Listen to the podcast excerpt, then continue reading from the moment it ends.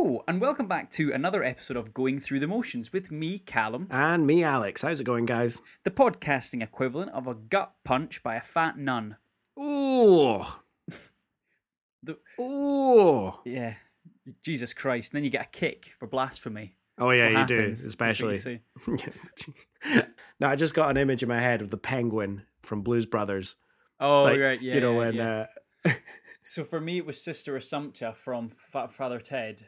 Have you seen Father Ted? oh, my God. I, I think you've called me out on my lack of Father Ted knowledge way too many times on this podcast. For the last time, I've not Definitely the first time. I've not watched Father Ted. Have you never watched Father Ted? Uh, I think I, th- I think I've watched like a couple of scenes or Oh, something. like mate, it's very, very funny. Like, really, really good, really good funny. Welcome No. to the Father Ted podcast. that. everyone. yeah, welcome.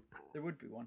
Um, yeah, no, that that's that's great. Yeah, or or the or the penguin. I've never met a nun, Alex. Have you met a nun before? Oh, that's a really good question. I've never. Welcome I've, back I've to seen the, them. I've seen them the in the wild. I've I've seen them in the wild. Asking such thought thought provoking questions as Have you ever seen a nun? But for Actually, real though. Does this count? Does Okay. this count? One of I know Wilhelm's what you. one of Wilhelm's best friends has just entered a convent to become a nun. Does that count? Well, I mean, you've seen a nun in training. Well, You- prior to. Last prior time I saw her, she hadn't done it yet. Well, when are you going to see her next?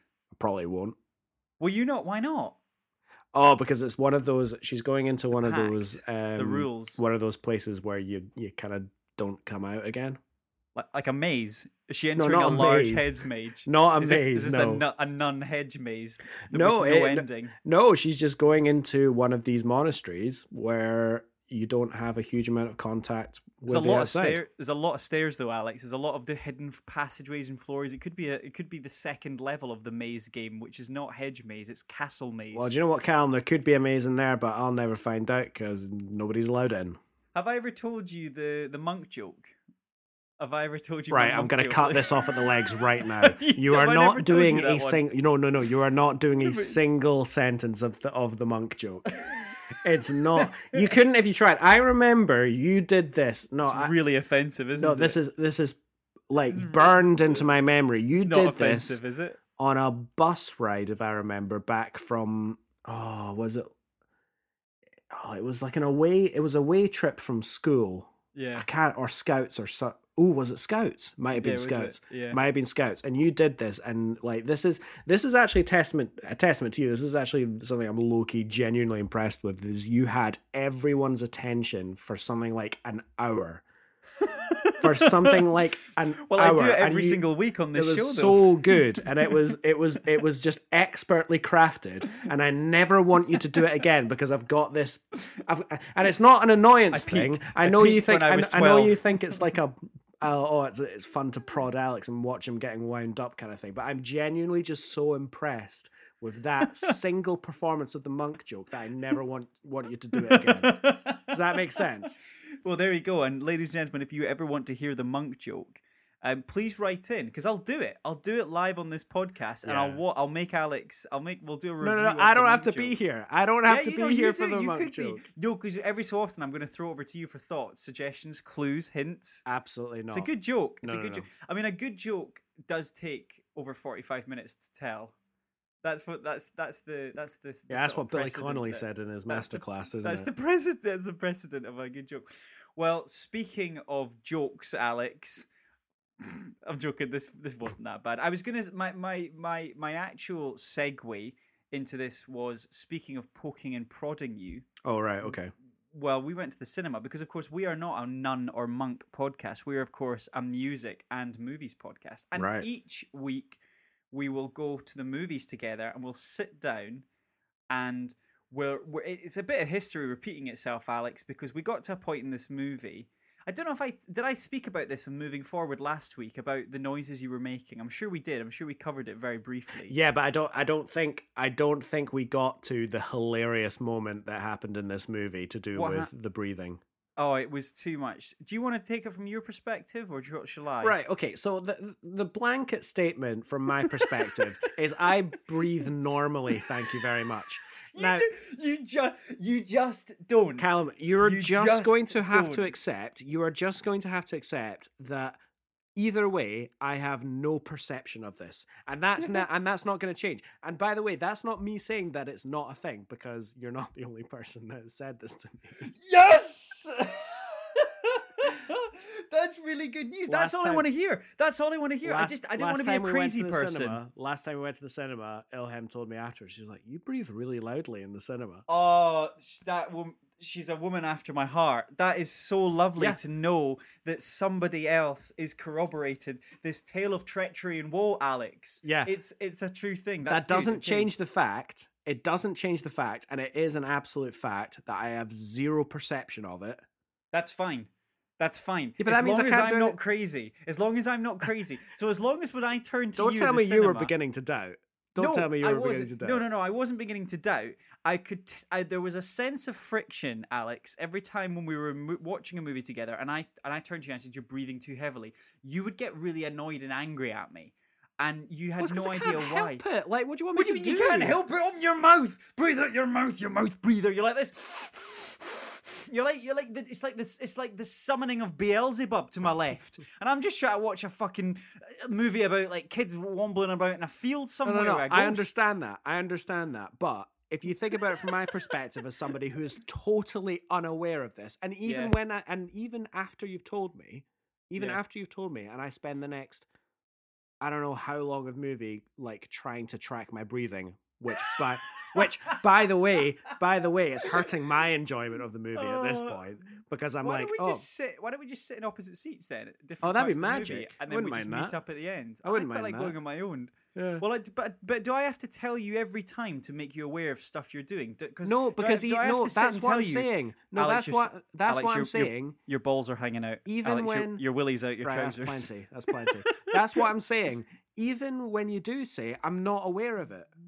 So What, how that can I'm I saying it? know that I'm breathing loudly? Right. Okay. Even when you tell me, I'm like, am I? I don't. To be fair though, it was really sweet. You did something really sweet, which was that you kind of like you you kind of winced and then you kind of tucked away to the opposite side, the, the the side of the chair that was on the opposite side to me. Yeah. And I saw you do it, and I had a wee giggle, and I think you saw me have a wee giggle, and you had a Well- giggle. We had a wee moment, well, I and then we got, try and then we got on with the movie, and then well, we I kept always going. try and do that when there's nobody. When there's nobody to the other side. When there's nobody to the other side, I always try and do that. Whenever you have a little moan, Have you ever had a stranger? baby. Have you ever had a stranger? Oh, wee baby, the wee baby. Could you imagine if I did this? You would go fucking ballistic. If I even, Alex, what happens when we watch a movie together and I so much as like ask a question? You go absolutely mental. That's could you imagine if there was That's a deliberate imagine- interruption. Right, okay, That right, I'm gonna, deliberate I tell you what's gonna. interruption. I'm tell you what's gonna happen. I'm going to start making a noise the next time we're sat watching Lord of the Rings. but that's you like deliberate. No, That's I know it's completely deliberate. different. It's not. You know you're doing it. You know you're doing it. I'm No, having wait, it. I've literally just spent the Alex, last God knows how solution. long explaining There's a simple solution, Alex. You just need to stop breathing. You need to hold your breath for the entirety of the movies going forward. Right. Okay. It was quite sweet though. Could you could you imagine though if a stranger turned to you and said, "Sorry, can you can you shut the fuck up? I'm trying to trying to watch Ghostbusters." that would genuinely just be a complete low point. Would That you get up and leave? Would you get up and leave? That'd be would that such be a low impetus? point for me. But would that be the impetus to make you do something about it? What would you do about it? Why are we still talking about this? Let's go into Ghostbusters. There was a mo- right. The whole, the reason why we're still talking about it is because there was a moment in Ghostbusters to do with breathing over some or breathing down someone's neck or breathing really loudly or something like that. oh, that was it. And then we both looked at each other and had a little giggle. we had a wee it was moment. nice. And then we went, let's get back to the movie. Let's get back to the Oh, movie and let's get back to the podcast. Let's get back to the podcast. Alex, this movie had its first teaser trailer in January 2019. You're kidding me. That's almost as long as No Time to Die's been. I know, I know. Well, Is if it you as long? remember, yeah. Well, No, uh, surely No Time to Die is still longer. No, no time to die is longer. Yeah, Th- Yeah, that was yeah. the longest one. Yeah, but still, I mean, like this movie was, it, it was one of those movies that uh, it was coming out. It was coming out. The pandemic happened. instantly where it fell off the radar for at least six to eight months. Yeah, I And then it when it- existed. When it came around again, it was like, oh, here it comes. Um, I must admit, I, I and I, I I've been thinking a lot about this movie, and the the closest comparison I have to this movie is actually um, Jurassic World, because I feel like there was a lot of the same ingredients that has went into this movie as went into that movie Yeah, in that you had the first two, the first one, which is the classic, the one that everyone remembers, the one that everyone loves. You had the second one, which wasn't quite as good, but still relatively contained within the source material. The third one, which was a bit off the rails, didn't really kind of go, you know, to, to, to plan or whatever. Long hiatus or several, you know, at least a decade, maybe 15, 20 years hiatus. And then punch you right back in the member berries. And the I mean you said it to me so I said as it leaned a lot on the heavy you know the the, the source oh, material. we're gonna list some mem- some member and- berries in this movie. and and and I think that uh, on average I think the fairest way to compare or, or to really judge the movie is actually by Jurassic World and how Jurassic World did. Because I came away from Jurassic World feeling brilliant and feeling great and not feeling hit over the head uh, that that this was a, a continuation within the same universe and the same characters etc etc all these different points. Uh, new music of course there was a lot of new and wonderful music in Jurassic World and you know a different story and different taking it different place. All right the same rough thing happened as, as this one did but man this one was like sickly sweet in a lot of those places. It was it was too much diluting juice if- if i can use the pun um no pun there but the, the, the it was just i don't know man i don't know No, that's the thing. That's they the thing. get, once they didn't get away with it did once the film? thrill, once the the thrill and the the nostalgia of the member berries kind of fades away. Mm, Like, could you watch this movie again mm, no and not like really really hate it? no and, and i was thinking this right Because honestly, that was my impression from Jurassic World. Jurassic Yeah, World. you could watch that I- on its own Jurassic World, I th- I think I'm remembering it rightly. I went to see it. I enjoyed it, but Mhm. I did see it for what it was yeah uh, the the the first time, and then every time I saw it afterwards, and for some reason, my youngest sister Katie, she is obsessed with that movie. She fucking loves it, yeah and she actually i do- really like and it she doesn't I- know why, but she just has the best time Everyone's got that on. movie everyone's also, got that I'm, movie I'm talking about her like she's fucking eight years old. She's not. She's in her twenties, but Yeah. but she still she still really really loves it. yeah Um, and so I've watched it with her a few times now, and every time I'm like, oh, see, it's no, I, I don't like it. I oh, I like love it. I love it. I mean, do, do, do you do you think that's fair? I mean, and I do think that's fair. I think I think that another viewing of Ghostbusters Afterlife would not be great for me. However, mm-hmm. I had a great time watching this. you did. You really I enjoyed really this. did. I really did. On if I had to, if I had to plant myself on one side of the spectrum, I'd say I had a great time. Now. I am not saying that this is a great movie. But right. then you don't have to you don't have to label something a great movie if you said you had a good time. Mm, You can mm, have a good time at something that's not a great movie. Like mm. you can. I'm just saying that maybe one some of the things that maybe I enjoyed about it on repeated viewing would absolutely not hold up. Mm, mm. No, that that's fair. That that's fair. Um, obviously there was a huge amount of controversy, Alex, in the the, the previous film. Now, I don't know if you know this, but to to greenlight a Ghostbusters movie, Harold Ramis, um, Bill uh, Bill Murray, Dan Aykroyd.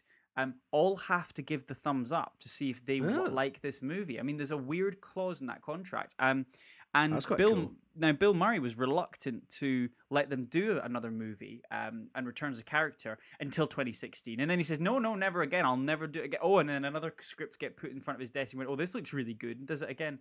Um, you know, so largely the green light for this movie doesn't just come from the the writers and the studio and Sony.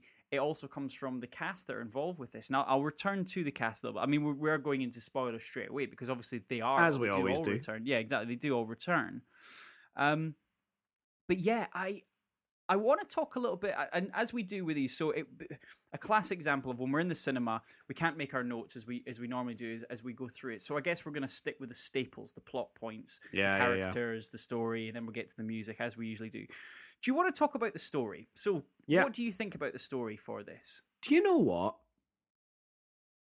The the plot was good for me. The the I think it was a good plot that was ruined by a bunch of crap that I'm sure we'll get into. Hmm. Because if if you think about the setting and what's happening, th- this it's all based around stuff that is set up in the original Ghostbusters Mm. in that you've got this cult led by J.K. Simmons, who I've, I've forgotten the forgotten the real character's name, but he's played by J.K. Simmons, who has one line before he gets ripped apart. Um, quite coolly, actually. It was I quite like Mm. that bit, but yeah, Ivo Shandor. Ivo Shandor, thank you so much. And there there is a big exposition dump speech by Dan Aykroyd in the original Ghostbusters that said that Ivor Shandor had a ma- had a mine in the middle of Oklahoma where he brought this stone to build the building, right? Mm, mm. So, you know, they're taking that piece of exposition from source material Yeah. and delving into it and going deeper into the mythology of well of the ghost world and of Yeah, the yeah, underworld and yeah, stuff like that. and if you if you just look at the setup and the things that they're trying to do in this movie and and just imagine that the member berries weren't there imagine that it looked completely different. If you just laid out those things i'm like that's a solid expansion for yeah, me. yeah, that's a solid expansion of the universe and there's a compelling story there and okay you're making you're making it the the grandkids of one of the ghostbusters who uh, died and he alienated his friends to do that and i think that's a really compelling interesting thing. I i, I bought i bought that Spengler would make that decision to do what he did which was to abandon his friends and you know go off on this thing that nobody believed that was a threat and he decided to take upon himself to protect the world and all that. I bought that which means i bought the setup and i really liked you know that family dynamic and Mm. the grandkids who were played brilliantly Mm. especially the girl mm, forgotten her name already Okay. um both character and actress so that's Well, it was embarrassing McK- McKenna Grace, and she yeah, McKenna Phoebe. Grace. She was fantastic. Very much felt like the um kind of well Spengler reincarnate, kind of Mm, in many Mm. ways. Yeah, very. Yeah, yeah. So, she was I- brilliant. So did I like the plot? Yes, I did. It was very much ruined, but at the end by a lot of shit, a lot of memberberry shit. But Yeah, yeah. I think, I, yeah, I think I've justified it. What did you think? Um, yeah, I mean, look. To be honest, when you summarize it in that way, I, I, you're right. It, it, it's fine. It's an it's a good extension. I, to be honest, though, mate, like. I, I kind of was a bit let down that they went back to the whole Zuul and, and Gozer and, and all this sort of stuff. I, I- would have liked to have seen something fresh and something different. But having said that, we got fresh and different with a setting. So I almost I think if I was if you asked me what you'd want to see from a Ghostbusters, you know, film like this, I yeah, I would have swapped them two around. I would have put the setting back at New York, but changed the changed the villain, changed the you know because if we got uh, Ghostbusters two was the, the the Vigo and the painting, Yeah. you know, and it was a totally different story. You know, you could have there's a hundred and one really cool, weird, different things you could have done. Oh, yeah. yeah. Um, I, I- and the setting I didn't really like, but as you say, like I guess it made sense tying it back in. It was a, the forced cameos at the end, and we'll get to that. But what I did like, I mean, the the way this movie started with the the truck trying to get into the mine. Um, crashing through the gates. There's clearly a ghost chasing him. I don't really think there was a huge resolve to that. Um, Well, that that's a very big that's a very important question actually. Who was Egon killed by? What yeah. ghost was Egon killed by? Because was it was it actually Gozer? And do the ghosts kill? I mean, I felt Gozer was a little bit more lethal in this. Don't know about you. I felt Gozer was a bit different from the previous Gozer we saw. There's a bit more bite to he, her. But the the the, the thing them the the thing well they might identify as a he, her, them, Alex. Um the the thing is I I thought the start of this was awesome. How we kind of had you know Egon in the shadows. Obviously they weren't going to show his face. It was wasn't him, you know, superimposed on etc. And Yeah. I thought it was very, very good actually. He, it was very much more like action hero esque as opposed to like this normal Egon that we knew. And I think that they definitely took a fair few liberties. You know, you mentioned it was it was relatively believable that he shunned his friends to go away and do this stuff and, and you know and actually hunt down the the, the mine shaft and Gozer there itself. But I just I, I think everything that the first move through movies and the game and all sorts set up was that they're a tight pack, they're a unit, and they trust each other Yeah. and I and I and I think there was a specific specific point when they brought Dan Aykroyd in and the uh, you know on the phone call and stuff, and he said, you know, Egon- Egon Spengler's dead to me. I was a bit like, that's what really that's the way we're going with this because that's not what I was led to believe from the first two movies. I see that's interesting because there's a very interesting parallel here Hmm. to another popular franchise that um, a main beloved character was quote unquote ruined by hashtag not my Luke, Yeah, yeah, maybe. Because yeah. again, we're talking about a significant period of time passing and us not knowing what happens to characters in that time. And, you know, you know, I'll just say I loved The Last Jedi despite its many flaws, and I loved what it did with Luke. I thought that it's very conceivable that he would turn into this kind of grumpy old hermit for the reasons that it did and things like that. And similarly, if you draw that to this movie, I think it's, you know, this movie doesn't justify, as you say, why they stopped trusting each other or why Mm. they um why why they did that. So yeah, that's that's not good for the movie. But but But- it, it, but the eh, peaks but- were because at the end they, they love each other. You know, they're looking at each other with admiration. He's looking at his well, they they remember the bond. They remember the bond that they had. Yes, and Yeah. it's it's quite it's quite touching. But at the same time, you can't expect characters to stay the same in universe just because you've not seen them for No. a specific period of time. To- to- totally, totally. And if they'd continued and if they'd summarized and they went, this is the reason why we hated him, it just didn't feel like a particularly good reason. I think there would have been another way to have done it. You just said, oh no, we, we don't know what happened to him. He just Hastily disappeared one day. explained. Hastily Yeah, explained. Exactly. They, they, they the- could they could have just went. We don't, you know, remove the word hate. Just go. We we we lost touch with him. We don't know where he went. He went off on his own. Do you know? And it's that kind Yeah. of thing you could have done. There would have been. It just felt a little bit shoehorned. And I, and I, you know, to the point about the Oklahoma, I I must admit, at the end of the movie, when we see New York, I started. Then I was feeling Ghostbustersy right. Yeah. and I- then I was kind of feeling, and it was actually quite a good representation of modern day New York. Still a little bit grimy, but it it was good. I I must admit, I, I just the, the the setting didn't really convince me as much that it was a Ghostbusters movie, Mm. and um, you know, and and maybe like if I was being cynical, I would say that. The, the filmmakers knew this, which is why they were so heavy on the, the previous on the film memorabilia and showing loads of footage. There was a lot of footage of New York yeah. in this, wasn't there? And and I think that they kind or of had to do specifically specifically footage from the original Ghostbusters from the original Ghostbusters. Yeah, exactly. And I and I think that well, I can't help thinking that that was a deliberate decision because they must have felt, oh, I don't know about this. We're gonna have to really like pull a couple of little like rabbits out of the hat to make it seem like a ghost. Do you know what I mean? Is that is that fair? Is that wrong? Well, kind of, yeah. I mean, it depends what you want from the Ghostbusters. Like, I, I don't think I've got the same kind of in, investiture in the world and in the fandom as you do. Mm.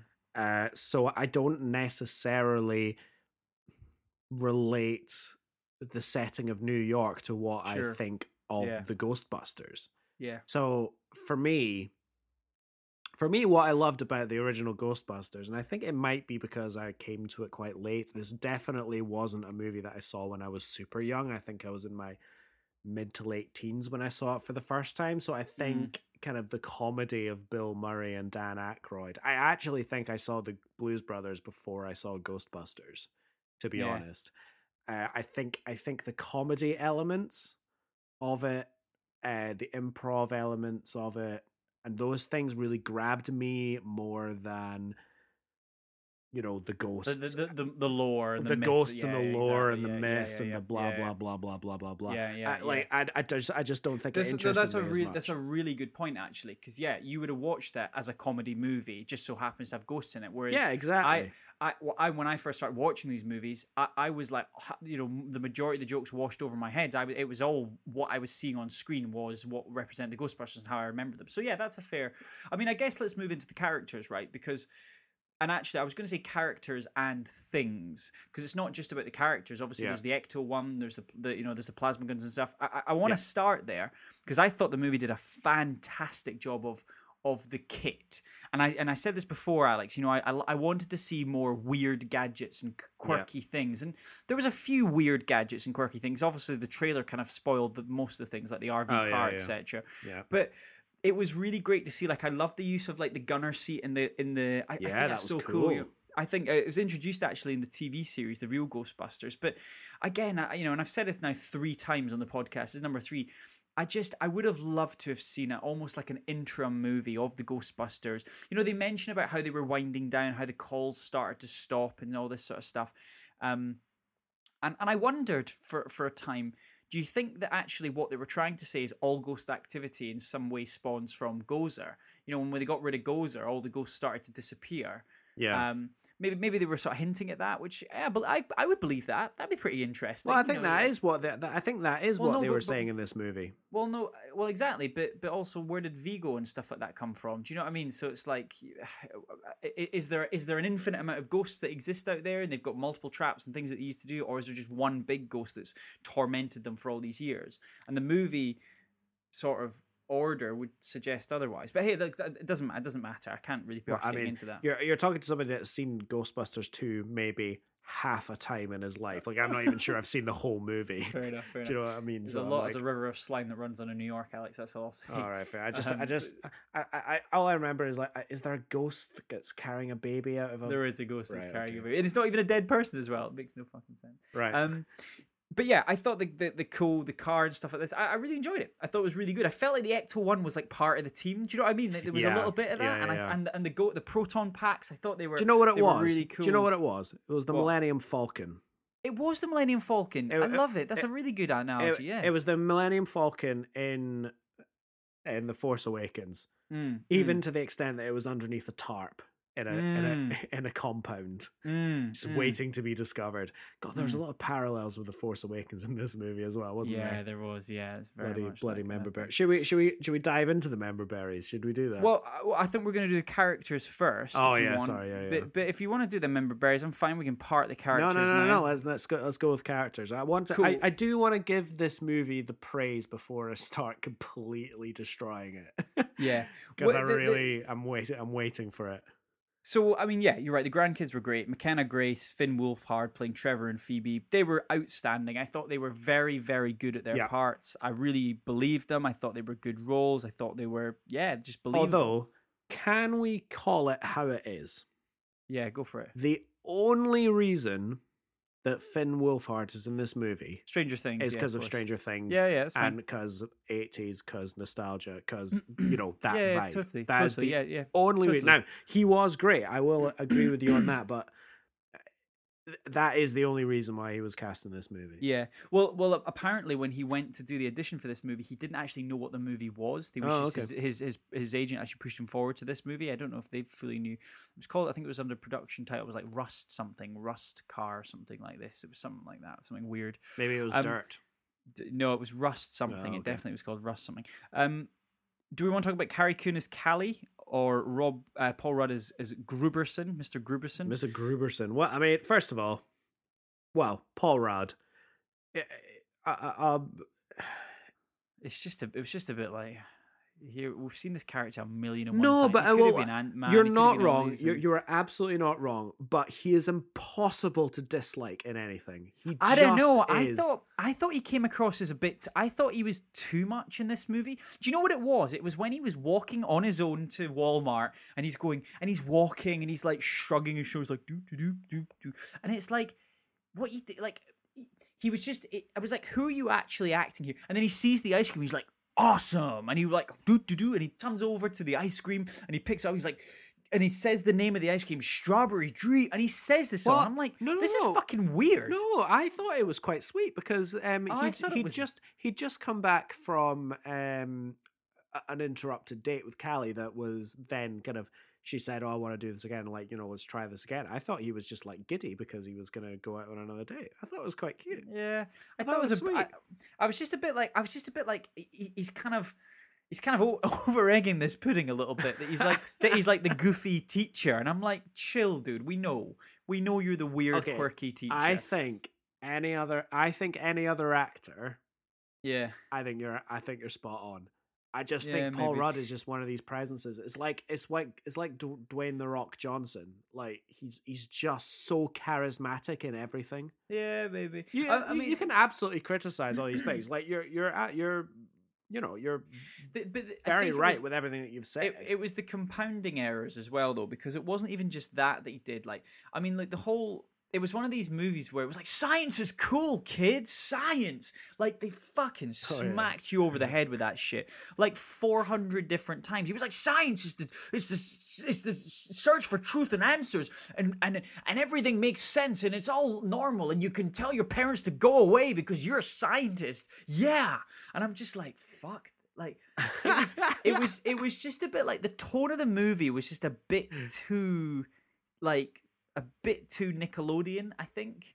Oh. Um, for a lot of this stuff, do you know what I mean? It was a bit too like CBBC, and I was just our CBBS. It was just a bit like, fucking right, okay, okay. Like it was, it was, it got a bit. I think it was patronizing. That's what he was. You know, all the I'm a seismologist. I look at the, the earth. I was like, "Oh, is that what you do, mate? Is that it? Nice Right. a seismologist with a fucking what is, what do you call this this is this it was just like it was like hey educa- education edu edu learn all sort of stuff I, I just, I was just a bit like I think you're very justified in all of those complaints, right? They didn't bother me just because it was Paul Rudd being charming on screen, and I Yeah. love Paul and I love Paul Rudd. However, I think a lot of what you're saying would have been diluted if he had a bit more screen time and a bit more kind of like actual character time because he actually what there was a moment where I was sitting there going where's where's where's paul rudd's character he's kind of not been around for a while yeah where and uh yeah maybe he every time he was on there he was that kind of like over well that's overbearing yeah you're of right presence like i think i think that's actually a really good point mate like yeah you, yeah we didn't get a backstory to him and it was kind of just like yeah this is just the guy he's just the guy he's Yeah. the teacher he's the he's the white male teacher middle aged he's he's he the paul fi- rudd he's a klutz. He can't find a girlfriend. Exactly. It was just like we've seen this guy before in almost everything Paul Rudd's in. Yeah. Um, I mean, fair play, right? Because if it shaved off movie time, you have to write the character plots. It's not like yeah, only we would pick up on this. Mm, fucking fair play. Um, I hated ca- I hated podcast. Hated everything about that. Kid. ah i loved he was, him the, he was the absolute. He was the absolute worst. uh, Um, he was a cartoon character and i loved that he was there he was a cartoon character. Thought he was annoying to all sin. Um, uh, no, re- but like really annoying, really annoying. You know the sort of kid, right? Who who um is over encouraged by their parents, and then like you see them and they're like singing and dancing and acting in front of all the other children, or they're going around and talking to all the other parents as if oh, oh they, he can just talk. It's like fuck off, mate. It was just that kind Ah, of thing. Yeah, I you, was you just have just much. shown you have you have just shown your Scottish roots of not of Ah. of um you know this perpetual need that we all have or this perpetual itch that's inside all of us as a race to Yeah. not let anyone get too big for their britches. He just was, wasn't he? It's like fucking chill, son. just back in your box. Like, just stop getting it. it- And it was, again, there was a kind of like, there was there was kind of like the educational thing that they were pushing through, and I, it was just I- I'm I'm like, this is just like Yeah. Again, again, you're not wrong. Again, you're not wrong. But here's the but. yeah. I think he was a very nice kind of mirror, kind of an anti. What's her name? What? Oh, Yeah, yeah, Phoebe. Phoebe. Very like Yeah. anti. So his kind of like earnestness Yeah. and his um enthusiasm yeah, and yeah, zest for had that. everything was really kind of sold her story. Yeah, he, and, the, the, he was the Stantz, wasn't he? He was the Ray, um, not the Ray, the the Dan Aykroyd. Yeah? Yeah, exactly. Ray Stantz, yeah. Um, you know, and sh- so she was able to come out of herself and find herself because he was so so much. Do you know what I mean? Yeah, exactly. Yeah, and Finn Wolfhard was kind of the was the kind of I guess the the um Hardy, fifteen year old. yeah who was the well who was Bill Mar- bloody bloody Spengler, wasn't he? That's that's probably what they were trying to go for. No, Well, no, Phoebe was Spengler. no, fucking Bill Murray's character, not Spengler, fucking Bankman, Venkman. Yeah. That was Finn. That was Finn. That's how they were. They were. They were. They were. Were they trying to do that? Were they trying No, to do I, that? No, I don't think they were. I don't think they were trying to do that. I, I definitely think that Phoebe was definitely supposed to be very clearly the an the not ancestor. What's the opposite of an ancestor? Incest. Incest. Uh, no, that's not that. Either. Yeah, it is. It's the incest. It's definitely not that. And just say incest. progeny. Yeah. Ooh, progeny of Spengler. Yeah, Fine. uh, but uh, the other characters, no, no, I don't think they were trying to. They were trying to mirror those roles. I don't Fine. think. Right. Going. Going for the member berries then. Amazing. Right. So the big ones up top. There's there's lots of little ones that, that that were really annoying that I do want to mention, but the big ones for me up top were the plot ruining ones, Mm, and that was ninety percent Gozer okay. for me because it, was this, because it, it turned into the same plot. It, the the setup, as I've already said, was something that actually really intrigued me um, about you know the fact that they were going to a setting which was set up in the original Ghostbusters and it was Spengler's grandkids and blah blah blah blah blah all that stuff that I've already talked about. Uh, But then it descended into the exact same fucking thing as the Mm. original Ghostbusters, which were the two demon the two demon dogs take over the adults. They go and wake up Gozer. You've got the temple, and they've got to fucking uh, get Gozer and send send them back to hell or whatever. Mm, and that's mm. ba- that's basically the plot. There, it's a, it's a variation on that, but that is it. And Mhm. to make matters worse, Mm-hmm. there was maybe one line that came out of Gozer's mouth that wasn't a repeat of the exact same things that Dialogue. th- yeah. that from the exact time. dialogue Yeah. that they said in the original Ghostbusters. I think in this one there was this there was this really it was it was quite a funny scene. It was quite a funny scene where Phoebe approaches Gozer on their throne Mm. And and Phoebe's like telling a joke. This is something that's been set up throughout the movie, and I think it was quite a nice, um, a, a quite a nice cadence at the end of this movie, uh, where Mm. she was telling this joke to Gozer, and Gozer was just like staring her down, and then eventually said, "Are you here to sacrifice yourself? Are you ready to die?" In a very in a much slower, Yeah. bad yeah, guy, yeah, bad bad guy voice. But I think apart from that line, and that's literally all Mhm. they say. It what they they did. Are you a god? Yeah. Which Yeah. is just why would that happen again? And then exactly. the response to that was the same joke where Yeah, Ray, yeah. where Ray, you know, but he gets it right this time. He gets it right this time. He gets yeah, it yeah, right this yeah. time. Um, and then what was the? Well, well, tell me, Alex. Can you explain to me why the Stay Puft Marshmallow Men were in this? I can't actually. I have absolutely zero explanation as to why the Stay Nope, Puft Marshmallow Men were in no- this. No, nobody knows. they Nobody know. just appeared Yep. somehow. Um, So they did the whole thing. I mean, obviously we talked talked around John Belushi was modelled off Slimer before. Um, they just basically grabbed another. Oh, you mean the other way around?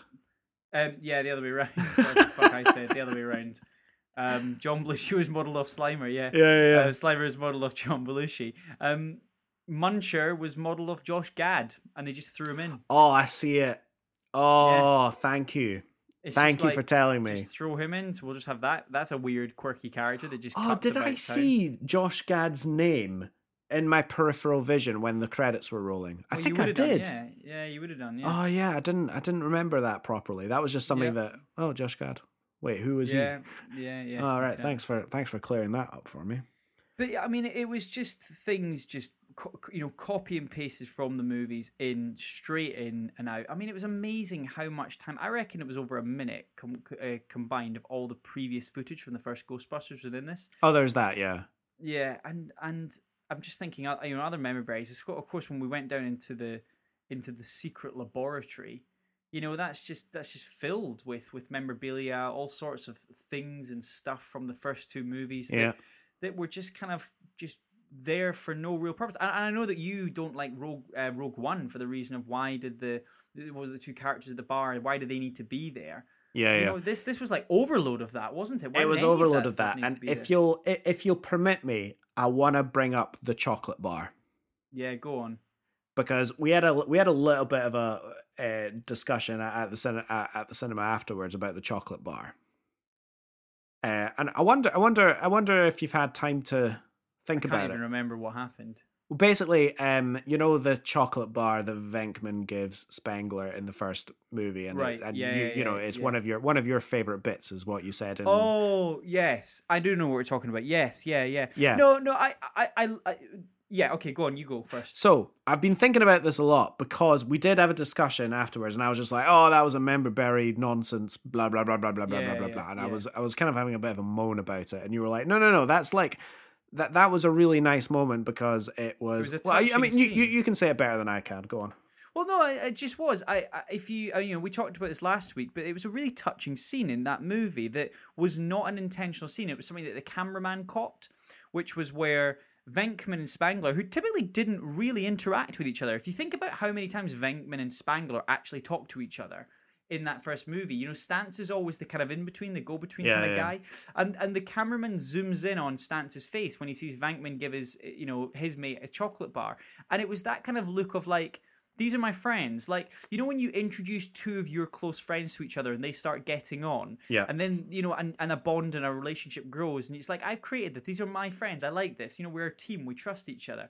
And I think that sequence of the handing the chocolate bar, it's a really touching, nice little moment that that that says a lot more and doesn't really need to do it. And and I think if I go one stage further into this movie, I think when you when they, I think he she did she find the wrapper or something like that. She finds the wrapper in Spengler's um, and as I, jumpsuit. yeah, and as I say, I just think it, it brought me back to that really touching little way. And I say, watch it. It's two second blink and you miss it. It zooms in on on on um, Dan Aykroyd, and he's just smiling at the two of them. And I'm just like, you know what? They're down, they're out. They've been kicked out of university, but at least they've got each other. And I, Yeah. I just think it's lovely. Okay, so you said one thing that was really telling of the problem I have with this chocolate bar wrapper. What? You said it brought me back Yeah, to that lovely moment. yeah. What reason does Phoebe have to take a to like take out the chocolate bar wrapper, look at it, and then have this nostalgic look of warmth and fuzziness on her face? Oh, did What- she have that? Yes, she had that. She Oh, was that the wouldn't make it. That doesn't make sense. Yes. though. that's for us though, isn't it? Exactly. That that that is for us. If you if you have a member berry that's for the audience, fine. You actually get free points for that. Like it's just such an easy thing in these for big fran- these rebooted franchise I didn't movies. know that they. just- I didn't know that they did. I thought that's what that's that's what I saw from it. That's what I like. no, yeah, she took out, and yes, of course, you, me, the audience, would remember that scene and go, "Oh yeah," little, little, little, little, little." but it means nothing to Phoebe. That is a chocolate wrapper to Phoebe. But the movie tried to make us believe that she had warm and fuzzy feelings about it, which is Oh, just right. utter nonsense. It's just utter nonsense. And to c- compare it, and to compare it with the Rogue One the Rogue One analogy. Like Mm. um the the first one being the blue milk thing, where you're you're walking around and then there's this egregious shot of the blue of of the blue milk that's just put into focus as if it's like the MacGuffin of the movie or something, and yeah, it's yeah. actually not. It's just to make us Star Wars fans go, "Oh, do you remember when Luke Skywalker drank blue milk?" And then later in the movie, when the two guys at the Got bar, Blilk. That's yeah, what he said. got Blilk, yeah. And then later when the when when the two guys from Mos Eisley, one of whom gets his arm chopped off, Yeah. um, and and they're you know they- they're in a crowd, and then the main characters of Rogue One bump into them, Mm. but they're the only ones that bump into them, and then they're the only ones of the crowd that gets actual screen time. They're not hidden there; they're like in your face, and they're they're people that mean nothing yeah. to the main characters and and it upsets the plot and it, it removes it's too jarring and it removes you out and i think that that's the same reason that, that- that's the same reaction i had with that blue wrapper thing because Mm, actually to be mm. honest i think it would have passed me by it would it would have passed me by if that wasn't something that Only the true fans would have seen it, Alex. yeah true Only fans i'm true not fan- i'm not a true fan so i don't actually fan, deserve I, I don't deserve to be in the actually get the privilege to judge it. I don't know why. No, I'm, I don't. I don't know why. I'm talking here. You but- shouldn't know. No, but it was a moment where I'm like, well, why, why, why is she getting happy? Why is she remembering something about this yeah, fucking yeah. blue chocolate bar wrapper? It made no fucking sense. Alex, what do you think of the special effects? What do you think of all the other features around this movie? Do, you think it was it looked good? I thought it looked very good. Yeah, I did as well. I think this movie, on a technical level, was made with a tremendous amount of care, Yeah. yeah. and I respect it so much for that. Uh, Honestly, yeah. And The budget. Alex, you'll go for it, mate. Oh yeah. Uh, well, I don't it know why they doing actually. really well. It seems to be doing really, really well. yeah, yeah, yeah. And you know what? I, I am kind of glad it's doing well, and I, I don't know Mhm. why, because I don't want Hollywood to continue making these kind of movies. Not, Oh, not, not, not, it. Not Ghostbusters, not all of that, but just like you know the Member Berries movies. Mm, Do you know mm. what I mean? Because I'm just, I'm just getting a little bit tired of it because, you know, Jurassic World was, you know, bad for it. This was bad for it. Looking back on it, Force Awakens is something that does not age well for me in in in terms of that, and that's something that really upsets me because Star Yeah. Wars is an unconditional love thing. Mm, mm, Doesn't upset me as much as Rise of Skywalker, but that's ne- neither here nor there. But mm. What are talking yeah. about, Alex? That was a really tight movie that definitely wasn't a course correct after they gave somebody too much control and then they didn't like the control that person used. It was great, wasn't it? Actually, I thought it was really good. Um, cool. Are we going to actually meet our mission statement and talk about the music? Yeah, this, or did you- probably you, you Had, should. you had your face up there. What were you going to quickly say? No, I was about to try and move it on to the mu- music, but thanks for doing that for Well, me. can well, I just want to interrupt you there, Alex, for one second because Oh, I yeah. just want to talk a little bit about the music. Oh right, okay, cool. Is yeah, that okay? Yeah, that's sorry. fine. Yeah. No, sorry. What were you going to say? Oh, I was actually just going to move it on to the music, but thanks for doing This is the worst that's joke we think we've ever done. I mean, we've done some bad jokes, haven't we? We have, yeah, We have done some shitty jokes, and that Yeah, was yeah. crap. yeah, yeah. Really, really. It's still in there. You're listening to us, guys. I know. We felt it was fine enough to edit. Maybe I just did the worst edit. I've done some bad edits, haven't I, Alex? yeah. Uh, actually, speaking speaking go. of, Here we speaking go, of yeah. bad edits, It's gone now. It's gone now. They can't find No, us. I no, know you're can't- talking about. Speaking of bad edits, I was talking to my middle sister. You know the other one. Yeah, no, I was there with her. I know what you're talking about. There was the there was the 20 minute pee break. Oh, the I 20 minute know. pee It's break. gone. What- It's gone. Wait, did you get? Did you fix it? Of course, I fixed it. Did you get it. rid of it? Oh right, okay. I don't know. You might not. If it's just a little there Easter egg, posterity. There was a there was a hidden episode somewhere, ladies and gentlemen. I can't remember what the episode was, where I accidentally forgot to remove a, a pee break that we took halfway through the episode. Yeah, apparently it was like twenty minutes. That's wonderful. That's really fun. I like it. I like that. Just shows how much Yeah, we don't give a that's shit. due diligence right there. Anyway, music. I listened to Mm. this whole score today and I fucking loved it Did you? On a on on like a macro level. Oh Right. wow! The- I the scenes, didn't right? enjoy. Okay, right. S- s- The, the okay, scenes that we it, talked go about, the scenes that we talked about in the movie, because we did come out of the cinema like complaining a bit about the music, right? Yeah, yeah, yeah. And those complaints I still have, right? Because they're just inappropriate. But the score from start to finish is epic. It's Yeah. monumentally epic. Now, th- there are th- there is a cynic inside of me that does critique a few points of it in a really, really kind of like cynical, again, member berry kind of way.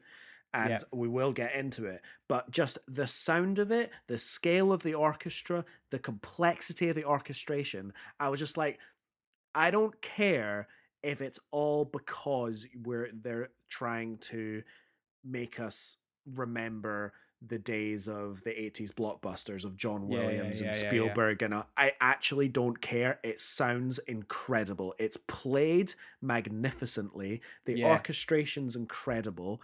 The um the atmosphere is absolutely on point. Uh, like it is way way better on a performance level than it is bad. Like honestly it's it's misused in a lot of ways if you're putting it up up against the movie and you're like well you know that didn't quite work like i'll just say say how it is you know the piano bit Yeah, yeah, yeah. the piano bit there's one there's Just one at the start. It's near the start. Actually, it's near the start it's when it's called, phoebe I think it's chess. Yeah. Oh yeah, but I, I I really noticed it when Phoebe was testing out the um is it quantum? No, it's the nu- nuclear accelerator thing. Yeah, yeah, yeah. The the Yep. gun, the Ghostbuster yeah, gun. Yeah, yeah, yeah. And you've got The that proton kind of, packs. the proton packs, yeah. You've got the dun dun dun dun dun dun dun, you Yeah, know that kind of yeah, yeah. thing with Yeah. the with the piano and stuff like that. And it's really iconic of the original Ghostbusters because it is dirty New York. Elmer Burns. Yeah, it's dirty Elmer New York. Bernstein, yeah. It's it, it's it's jazzy. It's you know it's it's Gershwin. It's it's all Mm. of that. It's all of that. And it just made absolutely no sense in that scene because the setting Mm. was completely wrong. That I agree with, but I was listening to the whole score and just like listening to the the ebb and flow of it and and the oversized orchestra and I'm like, man, It's huge. it's a huge sound. and and I loved it. I I absolutely loved it. I didn't necessarily love it so much at the time in the Yeah. movie, Yeah, but yeah. listening back to it, I was like, "Oh my god, thank you so much for creating such a huge symphonic landscape." yeah. It's been so long since we've had that, and you don't. the The only other times in recent memory that we've had something on that scale are the newest Star Wars movies, and that's because Yeah. it's John Williams, and that's because it's Star Wars. Everything else has been done on such a kind of tiny level. Even like the Hans Zimmer stuff, most of it is synths, Mm, mm. and you just don't. Do you know what I mean? Like, no, I do, just- I do, and I have listened to it, and there's a few, you know, there's a few tracks that I like. I mean, like Summerville's a really good track. I mean, that's probably the, the, the one of the biggest sounds that you get. I, I just felt that a lot of it was out of place. Like even just pushing that on that Summerville, so that's a massive track. It's got, it's a very loud sound, loads of instruments. But what you're seeing is this little dead, rinky-dink town in the middle of nowhere, and I'm like, Yeah. this doesn't really match up.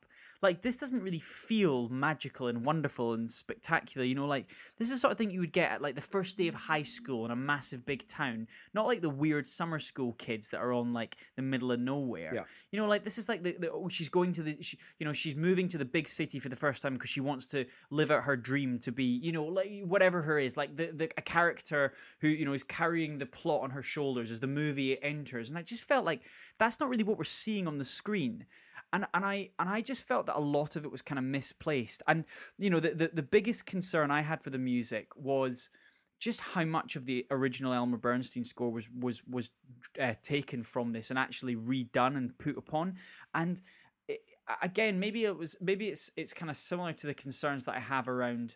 Um, you know about reusing some of the plot points of of of Ghostbusters and showing previous footage to kind of make you think you're back there. It's it's it's Yeah. re-reminding you that you're in that. So I, I just I remember turning to you at one point and just saying, "This is exactly Yeah, the yeah. same piece of music." Yeah, yeah. Um, it, it's very interesting because I was thinking about that one while listening to the score, and you know, two actually when we were watching it in the movie.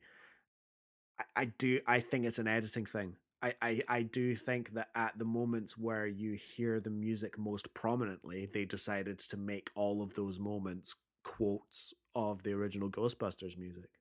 Mm, and I think there's a Mm. lot more quality hidden in this hidden in the score that Well, just don't shame that just That's don't come out in the forefront in the editing process. I mean, was there a lot of deleted scenes then? Do you think? I mean, have they, has there been? I, no, haven't I think it's I think it's all this. there. I think it's all there. I just don't think you notice it because you're engaged with uh, much more of what's happening on screen, the action. Ah, well, then is that bad? Then No, is I- no, it is we, bad. we enjoy it. Yeah. No, it is bad. Yeah, it is. It is bad, but I just Mm. I I appreciated. I think the bit the biggest thing I can say about it is I, I I appreciated the effort that went into the the orchestration, and you just because Yeah. you just get the sense that that was like artistry at like Well, the it- highest uh, level as far as Well, like the, the musicians playing. Well, it was called Rob Simonsen was the composer. Yeah. Sorry, just, just just to bring on, and, and and Rob Simonsen is, is a musician as well by himself. You know, he's done some interesting stuff. I really he, he was part of the soundtrack for King of Staten Island, which I, I fucking love that Yeah, yeah. so much as well. The music's fantastic, amazing score and soundtrack and stuff. Um, sorry, I interrupt you though. You were talking about the instrumentations and Well, yeah, really just good. how big. I mean, I've already said it, but how big the orchestra was and how you know difficult some of the passages and things were. Like I was listening to some of the some some of these violin thing. You know, I'm a violinist. I, I listen Mm. to the violin parts Mm, sometimes, mm. and it, and it was really really fiendish, and it was really really really really clean, and there wasn't any hiding from it. I was like, wow, those guys are really playing. yeah, And yeah. it, it felt like what I was listening. You, do you remember when we went to see Star Wars in the Royal Yeah. Albert? yeah, yeah. And one of the things you said to me, which I was absolutely delighted that you said this to me after the concert, you, uh, you were you, Was it? you, you were just you didn't breathe.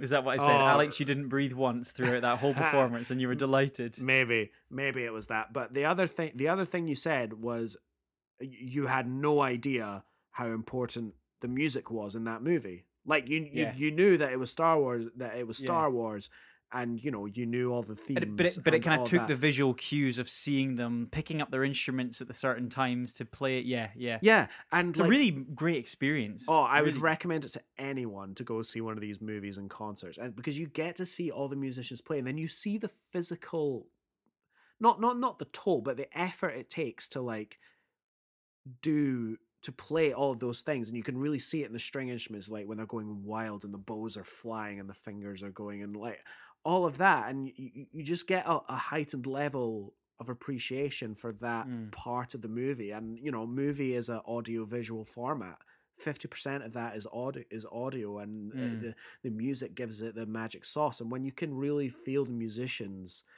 engaging in that job it, it Mm. really does elevate it and it's something that i only really feel in those kind of john williams-esque you know soaring melodies things it's not something i necessarily feel in those kind of hans zimmer things i know Yeah. it, it's the ancient for me Hans Zimmer versus John Williams argument, but it is it is that now. As far as the actual content and the motifs and everything of this score, you know, that's kind of where it falls down a little bit Mm, because, mm. um, as you said, you know, the heavy quoting of the original Ghostbusters score by Elmer Bernstein, just like overdone Mm, to a fault. mm. But it wasn't just the Ghostbuster stuff. If uh, the the big track that really really was criminally bad for this, in my opinion, was actually the last one, Reconciliation. Yeah, yeah, yeah. Because what movie is that? You tell me right now what movie that that is derivative from. Well, is it just from the first Ghostbusters? No, it's not. It's it's it's it's worse than that. Oh, what is it? This not the not the second Ghostbusters. No, no. It's, stop thinking Ghostbusters. It's not Ghostbusters. It's a genre thing. Uh, is it is it ET? It's ET. Yeah, yeah. Because I figured the E scene, by the way, is ET. It's the ghost Yeah, of the, yeah, the, the yeah. ghost of Egon like saying goodbye to his family. He's not saying anything, but he's like saying things and he might as well be saying, I'll be right here. And you know, ET go home. He might as well be saying the the, the, Yeah, yeah, the, yeah, the yeah. stuff that's on screen is so blatantly that. And then and I didn't even have to listen to the score in isolation to really get this, but Yeah, so much of the of of this track in the score is completely removed. No, I, I thought the same. I It's, thought the it's, same it's thing. completely yeah. removed from material that we've heard in the rest of the movie, and it just goes full ET to the extent. and I'm fairly sure there's some there's some copy and paste like chord progressions and chord voicings there. It's so John Williams like pastiche. Yeah, yeah. I, I think it, it goes beyond homage and it's Mm. just a little because homage is it's just Maj. yeah right but the, the, the beauty of homage and it, this is what some, some somebody like Quentin Tarantino does really really well is he does like genres and he does filmmakers but it's still him Yeah, yeah, yeah, yeah, And it's not- yeah. and, and it's not copying It's not them. Oh, yeah. the music equivalent of this, the music equivalent of this is actually um uh, you know, going back to John Williams because, oh well, I mean, we're talking about copying John Williams here, right? Mm-hmm. The You going to person the that, Harry Harry Potters? the- no, the person that did this really, really well was John Powell, who composed the The mus- Goblet of Fire. music for Solo. Oh, I sorry, sorry. Yes, yeah, yeah, yeah. I thought you were talking about Patrick Doyle and the Goblet of No, Fire no, and no, how no. good that was. No, no, no, but no, no, no. I mean, the Harry Potter, uh, the, he doesn't copy John Williams in that. He does his own thing. But um, apart from just There's a fair few. I was going to say. no, it's just no, it's just a he- it's just Yeah, yeah, Hedwig's yeah. theme, but it's not it's not like a John Williams sound. Yeah, it's yeah, not a John yeah, Williams yeah, score. Yeah, yeah, yeah. But John Powell in Solo does what you like the solo score, yeah? No, I do. I, I do really like it. But it, he creates a Star Wars score that's that that is respective, that is respecting. Sorry of of the of the whole franchise that came before. That you you you listen to this the solo score and you think, yeah, that sounds like Star Wars, but Mm. you can tell that it's not John Williams. Mm, mm. It's John Powell because you can also hear How to Train Your Dragon in there, and you can also hear, you know, Shrek. nice. Shrek, you ran out of it on a score. no, Shrek and Chicken Run as oh, well. there we go. There, There, we John go. Yeah, Powell nice. well, and even about Kung Fu Panda, so to speak. Yeah, yeah, yeah, You you can hear John Powell in it. yeah, yeah. In the it, at this track, I just went, oh, he's just copied copy ET. That's just Yeah. ET. Yeah, That's just ET. That is just John Williams. yeah. And yeah. in Star Wars, the person that did this worst actually was um, Michael Giacchino in Rogue One, but that's because he Mhm. didn't have much time to do it. He was uh, he was brought in to do it after Alexander Desplat pulled out. he did. but- yeah, yeah. But the Rogue One score for me is something that very That would have been a, that would have been a copy a very- John Williams as opposed that would have been a very mature score if Alexander Desplat did it. Yeah, that would have been a very yeah I know, but I would have been re- noble and honourable. He would have probably looked down his nose at some of the stuff and went, "Oh no, I'm better than this," as he always does. as he always does. What are you talking about? Alexander Desplat. He always does like really mature films, doesn't he? He always does really like. Yeah. Yeah. Didn't he? You know. He, I would have he- been he does, interested like, in that score anyway, but yeah, That's what I'm saying. Yeah. Yeah, yeah. I, but anyway, I mean, the, the big point of that is this last track in Ghostbusters, the, the ET track, as I'm calling it, really kind of pissed me off. Even Mm. though I was listening to it and I got a lot of ET kind of feels from it, it, it did. Mm. It, it, it even brought out in me, even though I could see it for what it was, it did still bring out some of those feels. It was a good scene, even though it was completely derivative of ET. But then that Mm. kind of sums up the whole fucking movie, then, doesn't it? Just Mm. derivative of other stuff that did it better. Yeah. Yeah. Thumbs up, mate. I'm giving it one. Yeah, me too. One. I I'm mean, giving it one. uh, It's it's a. I mean, and it struggles to get one. I was really upset by the uh, how it just copy and pasted the Bernstein stuff. Yeah. um, more than the John Williams stuff. And I can understand you're doing it for the John Williams reason. It's it's fine. I would have liked. I, I mean, I, I mean, but like there, there would have been ways around this. I would have been nice to have get character motifs or something like that a little bit. You know, and I appreciate there wasn't really motifs for Spengler, but you like if there had been, you know, if Elmer Bernstein had put anything in for the original Ghostbusters, at least try and pull that in. Like, I, I don't know, just I think when they they used the music for Elmer Bernstein, you could have used it in a different different ways. You know, like the. The, the, I guess like you could call the Ecto One motif that little do do do do doom do do yeah. you know do that while he's fixing the Ecto One up. You know if you're Yeah, gonna yeah. do it, like actually, give it actually make it appropriate for what's happening. Yeah, exactly. yeah. And uh, as opposed to do it when she's like setting the bottles up to shoot and stuff like this, I'm like, it's not really quite. You're not. You're you're kind of missing the nail here. You Yeah, know? yeah, It's just like yeah, but yeah, I think one thumb up's fair. Yeah.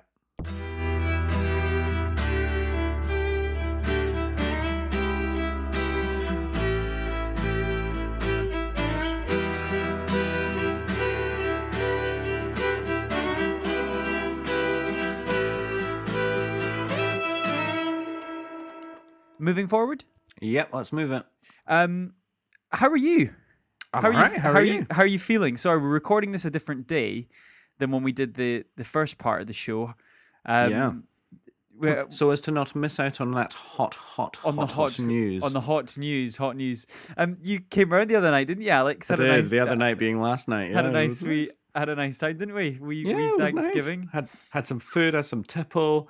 Uh, you know, I had a little tipple of whiskey and other beverages. Was it it was we, nice. a wee whiskey in the night? Yeah, yeah, yeah. I was asked. I was asked by the host to cook two macaroni cheeses, of which 0.75 was eaten. yeah, exactly. Yeah, and uh, That's all right. I had mo- I had most of the second one tonight. for I was gonna say, nice. I was gonna say, yeah, ex- waste not, want not. It was, well, I'll tell you what, there's plenty of leftover turkey. We Thanksgiving turkey left over never, never goes, uh, never goes amiss. No, you're not How, were- wrong. how were your lessons today? Were they, were they struggle? Did you get through? I so I had an online lesson to teach at 10 a.m. and I woke up at 9:58. Fantastic. and I just That's- rolled out of bed, opened my lap, opened my laptop, and then I subtly, in the first ten minutes of the lesson, while asking my student to play a very long scale, Yeah. went to make myself some coffee. Fantastic. That's And there was and there, and there was like a slice of chocolate cake on the side, so I Oh, just like brought that over. It was the, it was like oh Breakfast. god, Do you, absolutely. do you use the Ferris Bueller cutout? Do you have the cutout of you just when you can step away from the computer screen and you can I just don't deploy know. it? No, okay. I don't, I don't. Well, that's good. Now it's good to hear that you're uh, in good spirits, mate. Because this morning cleaning this flat was rough. Wow. Yeah, you you sent me a picture actually, and to be honest, I did genuinely think looking at that picture, I was just like, just hand sweep it into a bag, Into a sweep bag, it all into a into a into a big black bin bag, and that's it. So we've got a fair amount to talk about, Alex. Um, Yeah, we do. Do we want to? Do we want to go in the order of the stuff that I sent you, or do we want to start with? Uh, let, let's do that because I'm quite interested to talk about. Well, the- hang on though. Well, Yeah, hang on though. it. Yeah. Every time there's been we'll a Disney Hawkeye. Plus. Okay, we'll do Hawkeye. Okay, okay, okay. Right, we'll do Hawkeye. oh, right. Well, did you Okay, need to no, interrupt me? No, just Did you we'll need to interrupt me? No, because we're, we're running out of time and nobody cares. Right, Nobody okay, cares about. nobody cares what we think about this. thing. Fine. Okay. Okay. Uh, well, I, I I think things about about this, and we you know I put my opinions on the internet in an audio format. It is So, you know. amazing to think that of all of the heroes that uh, that she saw in New York that day, the one that she clung on to was Hawkeye. That's the thing that I was thinking all the way through this. It was just through happenstance know. that I he mean, was it- there. But yes, you're right. However, it is framed beautifully, like It isn't is, it? He's on the corner of this building. He's kicking Chitauri ass. He's firing his aloe, his aloes, Yeah, his arrows. his yeah, yeah. Yeah, his aloe veras, Yeah. his arrows, and yeah, It's pretty inspiring. And what's quite good is I watched a video. They actually line up perfectly. So her watching him fight, and then the actual scene in Avengers. If you watch them side by side, they line up perfectly, which is um, which is really quite nice. Quite nice when that sort of stuff happens. A bit of continuity. Yeah, no, absolutely. No, I recognize. I recognize that little sequence. and it's been nice. I I must admit, I I was this this is the this is so far, and I'm sure this is maybe the same for you. So far, I think this is the weakest of the Marvel series that I've seen, and I would almost go one stage further to say that I.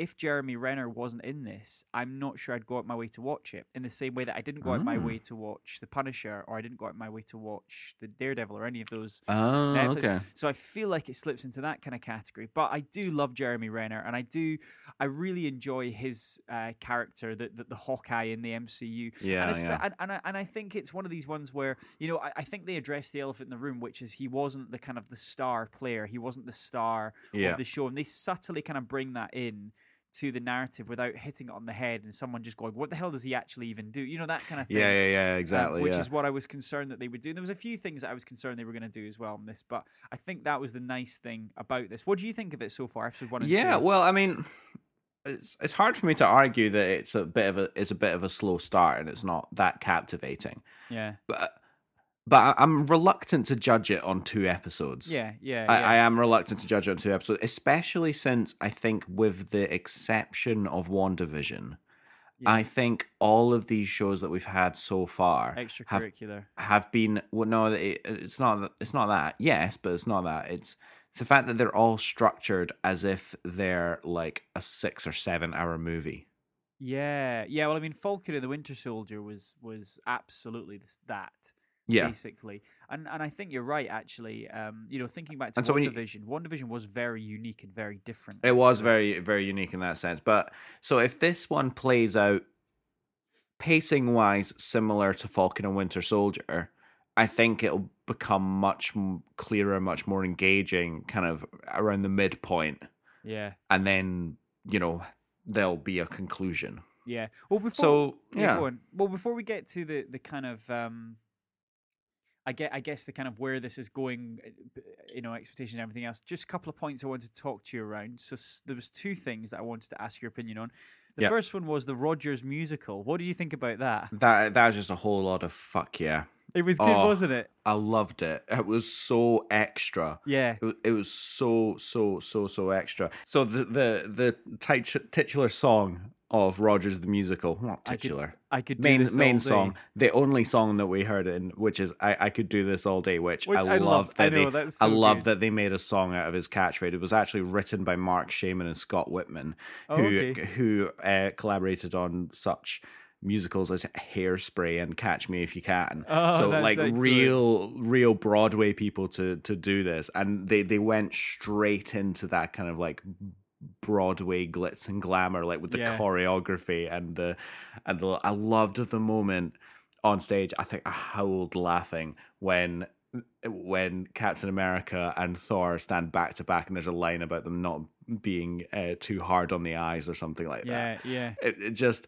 hilarious, absolutely hilarious. I just want to see more of that. Like, I'd like to see the yeah, I kind of want to see the whole thing. Do you, Yeah, think, do you think it's a musical about Steve Rogers or a musical about the Avengers? I think it. I think it is going to be a a first Avenger musical or um, what's it called? What's it called? Yeah, Captain America musical as opposed yeah. to I, I get, I get, I get the impression that it's it, it's the whole MCU story, but from his perspective. but from his perspective Yeah. because they because the main characters in our story here in Hawkeye left the musical at halftime, which was about the the battle for New York. Oh yeah, they did. They said halftime, didn't they? Yeah, yeah, yeah.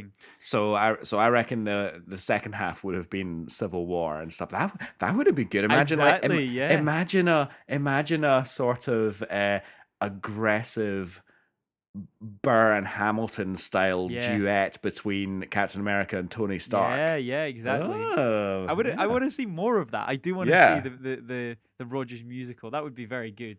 That would be um, good. So so at the end, obviously, of episode two. Oh, the other thing I want to ask you about. What do you think of the LARPing scene? Did you like that? It was funny. It was It, good, it was wasn't funny. it? I, I- did I- really like it. Yeah. And and again, like it was it was it wasn't too like oh these guys are stupid or idiots. Are they doing this? You know, there was no poking fun. I thought was really nice. It was actually just like I don't think Marvel could possibly Exact- poke, poke exactly, fun at those people. Can Yeah. we be honest? Yeah, exactly. It's um. Would you do yeah, it? yeah, yeah. What LARPing or would I? Yeah, yeah. fun? Would you do it? Would Yeah, I do LARPing. LARPing? Yeah, yeah. No, I couldn't do LARPing. no. Why? It, I just wouldn't feel comfortable. I would feel a Why? bit weird. But everyone else is doing it, Callum. Yeah, I know, but I, I would there would be a moment where I'm in the woods and I'm sat there and I'm holding a foam sword and someone's like asked me to to hold fast my steed, my loyal steed, and I'm stood Yeah. there and I and I would just like it would it would just be a fleeting second. I would just like I would I would just look at myself either in a reflection in a puddle or I would just like or I'd see or just out the corner of my eye see some normal people walking and I would just go what the fuck am I doing? Just, I, think, I think I would just. But then my and- and question that, to and, I- that. and that would terrify me. That would that would take over my Oh mind. no, you're self-conscious. No, but is that is it is it the role-playing aspect of it, or is it like the medieval aspect of it? Because Uh, I think because the it's role playing, different. the role playing, no, because there's, there's obviously you can do like spaceship larping and all sorts. I know a lot of people who do. I know a lot of people who love it actually. But have you heard about the you know the Star Wars hotel, like the really Oh, oh mate, I know high-end one? I've got um, I had a lecturer at university. I'm sure I talked to you about this. Who was you know probably the biggest larper I've ever known. I mean everything. He used to do the full scenarios, create the costumes, travel travel to uh, to Switzerland. Uh, sorry, not Switzerland, Sweden. Um, to a high school that was basically um, it, it was these LARPer society that had taken over this high school for a weekend in Sweden, and they converted the whole place into a spaceship. And there was Brilliant. a series of scenarios that they played out. So I mean, like, yeah, I, I, and I get it, and I know it's not just medieval. I just, I think I just I like being creative, but in small doses and chunks. It's a hell of a amount of effort to do. To do. What about you? Would you would you do it? Yeah, I'd do it. I'd do it if it was all organized for me. Yeah. I'd do it if it was all if I could just turn up in a costume, just be a character and just do it for a few hours and then leave and just be like, that was really silly, but Yeah. yeah, that was fun. I May- like maybe yeah. I would. Maybe I would do it. Maybe I would do. It. You would. You would have to stop me from getting into one of those um, self-contemplational complexes around just going, "Oh, "Why the fuck is this made of foam? I could be at home right now. I could, I Uh. could, I could, I could be doing something else." Um, but hey, no, I, I thought it was really good, and I really enjoyed it, and I liked it how Yeah, they, they, they kind of brought him into it, and I, I like. Do you know what I also really enjoy the subtleties of when he's when when the the on the urinal the graffiti that said Thanos was right. I thought that was really good. Oh yeah, and yeah, and I yeah. also I quite quite interesting actually, quite thought provoking, and especially when he was in the LARPing sequence when he just goes, "I fought Thanos, and now I'm here," Yeah, and it's just that yeah. thought, and I was like, I really like that. I really enjoyed that. Uh, Did, was there a sequence in Endgame where uh, Thanos went up against Hawkeye? Uh, not I don't know if directly or indirectly, but there was a lot of sequences where he had the gauntlet. Yeah, there were. Yeah, Yeah, I mean, and watching it Oh, back, wow. you're like, fair play to him. Like he really threw himself into it in Endgame. Remember, he was the Definitely. he was the first one that did. Uh, it's highly implausible that he's still alive. Can we be yeah, real? I know, I know. Well, I, I like how he's deaf and he's no idea how he's deaf. He's just like one of these things. I, oh, that was such a great little like stinger joke where you just got a flashback of all the explosions he's been in close proximity yeah. to, and you're like, oh yeah, fair Well, I play. think I think that brings us to the final point, and and obviously it's going to come up again his lack, lack of hearing because obviously at the end we see the the leader of the the tracksuit bandits from the Mhm. tracksuit bandits of comics. Do you know who that was? no, I've no idea. So that was Echo. Echo. So, so an Echo Echo is um like well, similar to Daredevil. Echo uh, lost the sense of hearing instead of sight, and uses sort of vibrations and can send vibration pulses and stuff as part of her Oh. power set. okay. Um, so, That's, that's so- a- that's a much better name that describes the power set than Daredevil, to be fair. Exactly, yeah, totally. Well, Echo, so Echo's getting their own TV series, um, so she'll be coming back to our screen soon. A kind of an Okay. anti-hero sort of thing. Um, now, Echo basically is in charge of the tracksuit bandits, but I believe is more closely affiliated to Kingpin. So potentially we could be seeing Vincent D'Onofrio coming over. Mm, Um, that, I mean, we may, it was either last week or the week before that we talked about that. I'd love to see it. I think so. I think there's potentially some uh, some Charlie Cox stuff that could happen in this. Um, but actually, I think the most likely person to come into this is actually uh, in maybe like a in a in a mid season point or episode four, episode five is actually Yelena Belova.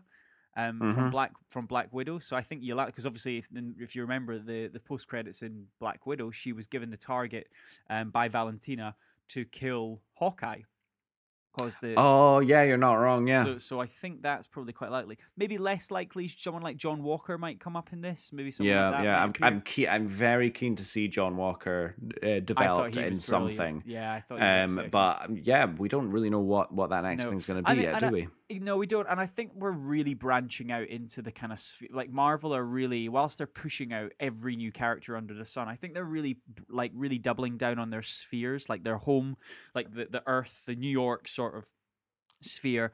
Then you've got like the intergalactic sphere. Then you've got like the plant, like the universal one. Like you, you know what I mean? You've got the different Yeah, yeah. um yeah good different areas i've got a fucking hair in my mouth now Oh, nice. Thanks for thanks thanks for the Um, info. what, what else have you got moving forward alex What else have I got moving forward? There's I don't know. I'll well. consult. I'll consult the list that you sent me over that text. What Did else do we have? did, did you see the um the kathleen kennedy interview Uh, well, I saw that she did a interview and she talked about the Obi Wan Kenobi series. yeah yeah definitely so basically speaking to empire in the upcoming book of boba fett issue so also the trailers for that have been awesome do you see the most recent one for that one I th- The most recent Boba well, I- I Fett think- I think I'm we- sure I have seen think that, We yeah. covered it the other week. Um, but basically, uh, which you know, Kathleen Kennedy opened up about the emotional re- reunion of McGregor and Christensen on set as Mhm. they slipped back into those iconic flowing robes. The thing that was most exciting was being on set and watching the two of them get excited, said Kennedy. They hadn't seen one another in a long time. I was surprised as to just how how emotional, uh, how incredibly emotional it was for each of them to find themselves back in these roles, and just realizing how important Star Wars was to each of them. It was the beginning of their careers. Now, maybe not as much, I guess. You McGregor, definitely Hayden Christensen, Yeah. but I think we all know how into Star Wars Ewan McGregor is, and I think we've chat chatted a little bit about this in the past. How it makes such a difference when the actor or the you know loves the lore and loves the character. it really does. and, and I it? think Yeah. that's the delight and the joy that I get from seeing Ewan McGregor in this role. And it's really great to hear that Hayden, you know, Hayden Christensen, I think hasn't walked away totally from acting. It seems, you know, I think he did for a while. Um, it's nice to hear that he's excited and ready to come back too, which I think is really important to the fans, don't you? Yeah, definitely. I wonder. i- i- There's been a lot of Hayden Christensen chat chatter about his role in the Obi Wan Kenobi TV series, and I Yeah. wonder if it's going to be a much bigger role than maybe was originally thought Mm, mm. because I, I sort of suspected that it might be a, a kind of cameo type thing or like one you know close call type thing and i didn't think they'd ever they'd ever actually meet but since Yeah. that kind of stinger reel on the on disney plus day the other week um ewan, ewan mcgregor basically confirmed that they were going to have a fight he all Yeah, but yeah. confirmed that they were going to have a fight and then i was and and my immediate reaction was well no they can't have a fight because he's uh, on ta- on tatooine and he's a hermit and darth vader thinks he's dead and i'm like but then i was like well no because Anakin slash Darth Vader's last view of Obi Wan was him walking away very much Yeah, alive on yeah, Mustafar. yeah. So why would he think that he's dead? So I think we're possibly getting the story of why Darth Vader thinks um, Obi Wan is dead in A New Hope. That's Yeah. probably what the big overarching yeah, thing is going to be. exactly. Yeah, that that would be really great, actually, wouldn't it? Yeah, it? definitely. I think that You- that's is a re- it's story. It's a, really good point, actually. Yeah, I hadn't considered that. Well, I, you know, I, I'm, I'm, I, I can't wait. I can't wait, mate. Um, two other little things, three other little things, I guess. So, Bel Air. Do you don't know if you've seen this? There's a prequel teaser that came out for this one. Yeah, it's highly dramatic and It's not very very, dra- comic. No, this might fall on its face. Do you know what? I love that it exists, though. Yeah, like what a weird thing to go well maybe not weird but one one odd thing to go let's take this really like cultural comedy that's like vintage will smith and the the, the reason why everyone everyone loves will smith and let's make like a real story out Yeah, of it I, I really respect the decision behind that Yeah. i don't think there's many execs in in the industry that would take that on to be think honest Will Smith is going to be attached to it in any way? I'm pretty sure he's producing. I think I, he must he must have like a creative producer credit Yeah, or I'm something sure we like could have that. found that out, but we didn't fucking care. So. Yeah, but why why why research when you can speculate? Alex, speculations aside, one thing we don't need to speculate is the prologue to Jurassic World Dominion. Oh Um, my god. I watched this and got really pumped because we're seeing dinosaurs in the real world. I love this series. I love everything about it. Yeah. Um, I know. I know you are so indifferent to it. It's not even funny. Do you know I'm what? Really it's, it, it is actually quite quite funny because I do enjoy these movies to to a degree. yeah. I even I even enjoyed the last one even though it's shit. yeah, it's terrible. Even you know, though it's do you know how utter it's, shit. Do you know the irony is, Alex? I actually watched Jurassic World Fallen Kingdom in the Dominion. So I don't I think and now I'm gonna have to watch Jurassic World Dominion in the Fallen Kingdom Theatre. the Fallen Kingdom Theater. So yeah. I don't know where the Fallen Kingdom Theatre is. Why I'm sure you'll I'm- find one. Where do you think if the Fallen Kingdom Theatre? Uh, was a wee in joke for us, actually, there, ladies and gentlemen. Dominion Theatre based in Edinburgh. You should Oh, go. It's quite nice. You've been to the Yeah. Dominion, haven't you, Alex? Oh, I love the Dominion. It's great. I saw The Force Awakens in the Dominion was the last thing I saw there. Oh, very good. You sit in the sofas. I did. Yeah. Bit sticky, aren't they? A little bit. They've been there for a while. because of the cum. Um, this- Oh. it's not. No. Why, why it's always about come with you? It- no. It's like three episodes in a row. That is it exactly. Yeah. Well, you know, I've, I've I lost that bet. Okay, hang on. The Fallen Kingdom Theater. It's just I'm just getting Jurassic World Fallen Kingdom here. Yeah, you are. Oh my god! Yeah. Surely there is one. Um, but yeah, no, I'm I'm I'm excited for this one. And basically, I mean, it's the prologue to the movie. It's basically the thing before the the the, the title song. I, I don't know if they, they don't do that. It's only James Bond. Prologue. The prologue. Oh my oh God. god. Do you think they'll find some other um, instrument to change the mood and put the John Williams theme in a very subtle slash not subtle at all way? Yeah, they are. So it's it's um you know when you use crystal wine glasses and you can round the top. yeah, yeah. They might not even do that. They No, might just go. Just might just go. They might just go. Uh. Oh, very good, very good. That was nice. Yeah. Yeah, thank you. There's nothing Very like there's, there is nothing better than butchering a John Williams classic in a modern a modern interpretation, is there? No, it is. uh, It is really worse. good to do, isn't it? Yeah, yeah, love it. I, love I it. think it's really good. It's really admirable. I, I I still can't wait for that movie. We've got Sam Neill. We've got everyone. It's been a bit quiet production on Jurassic World Dominion, hasn't it? It is Dominion, isn't it? Dominion. Yes. Yeah, yeah. I don't know what other word word it would be. That looks like that. Not domination. Domination. Jurassic Yeah, World dominatrix. oh, Jesus. Clever girl. And she's been a bad girl too. yes. Sam Neill likes dinosaurs a little bit too Jeez. much. Jesus Christ.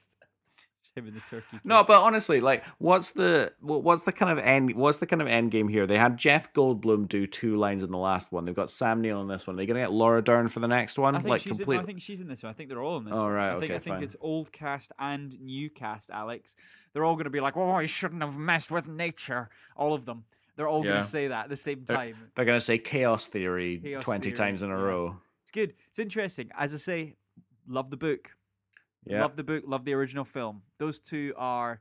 Those two are perfect. Those two Yeah. are perfect art. And on, and on the back of those, you can spin it on forever and a day. Yeah, do what you want. Do what you want. But frame those first two. Keep I'm gonna in- go watch keep them in the museum. Jumanji. Oh, that's good. Yeah, fine. Those new ones are quite good.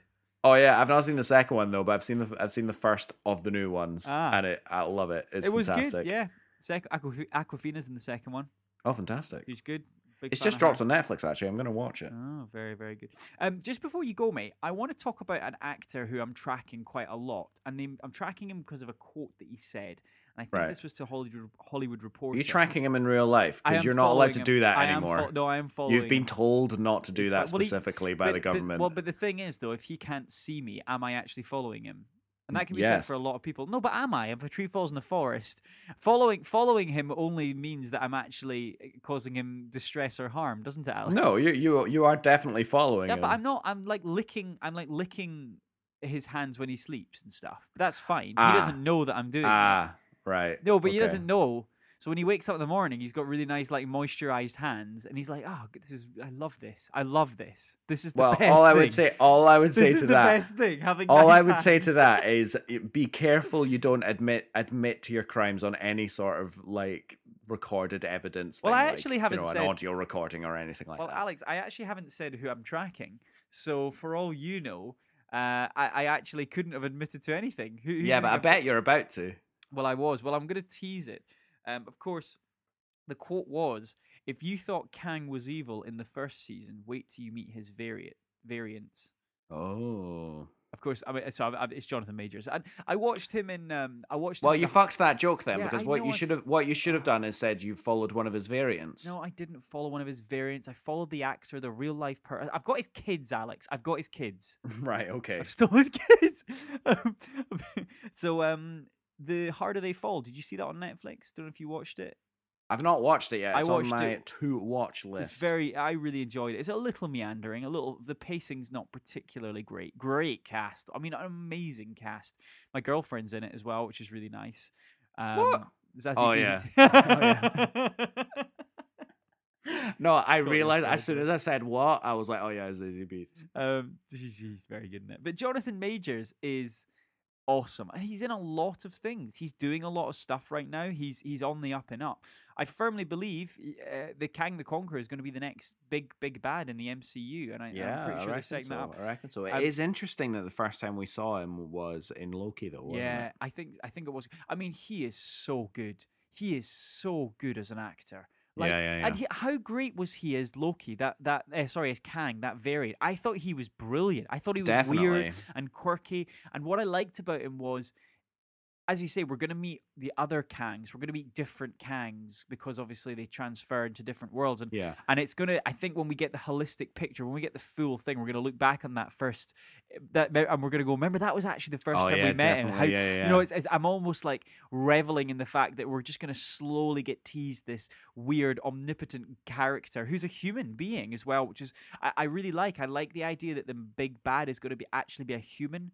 Yeah. Um. Ah, I, I can't. And he and he's and you know how he's been so creative and clever with his plots and his themes is because he totally manipulates time and he can anticipate moves before they happen. I, I'm so excited, Alex. That's I'm good. so the one excited. thing, the one thing I would say is I hope we don't meet too many variants of him well, because I feel like that would spoil it a little. I mean, bit. we're almost certainly going to. I mean, we talk about the different threats, the different levels. You know, I think we've got the kind of, as I say, the New York's kind of level. We've got the intergalactic with the Eternals and the Guardians and stuff. And then I think there's this kind of the multiverse world because I think the multiverse world is your Doctor Stranges, your Spider Mans, and I think Loki's going to slip into that one. Um, right. Okay. You know, maybe even the WandaVision stuff. I'm not too. I'm not too sure. Maybe the WandaVision's the first one. I don't. I don't know, Alex. I don't know what's happening. You But don't know? I, do you know what I'd love to see? I'd, uh, even just a sneak peek. I wouldn't like to know the content or the theory, but just to see Kevin Feige has planned all this out, right? Yeah. I just love to see just one whiteboard of his that's tracking or all just the characters. his notebook. Yeah, it would Oh, just that be. would sell at auction. Oh my it? god, wouldn't it? Yeah, wouldn't it just even even just for the first three phases to see what actually stayed and what actually didn't stay. Yeah, that, yeah, that would yeah. be so fascinating. I wonder what he's doing. Do you reckon he is keeping that? I mean, there has got to be a paper notebook where he's writing notes in, right? Definitely. That's got to be worth a fair penny. You can't hack a paper notebook. You cannot hack a favorite. You, I mean, you can if you've got an axe. You can hack straight through it. In Right, okay. It honestly, instantly falls to pieces. Alex, what do they have to do now? Well, now they've got to get themselves onto the Apple Podcast app. Find us on there. Give us a cheeky little five star rating, if you please. You can also leave us a review on Uh-huh. there. A don't, a review.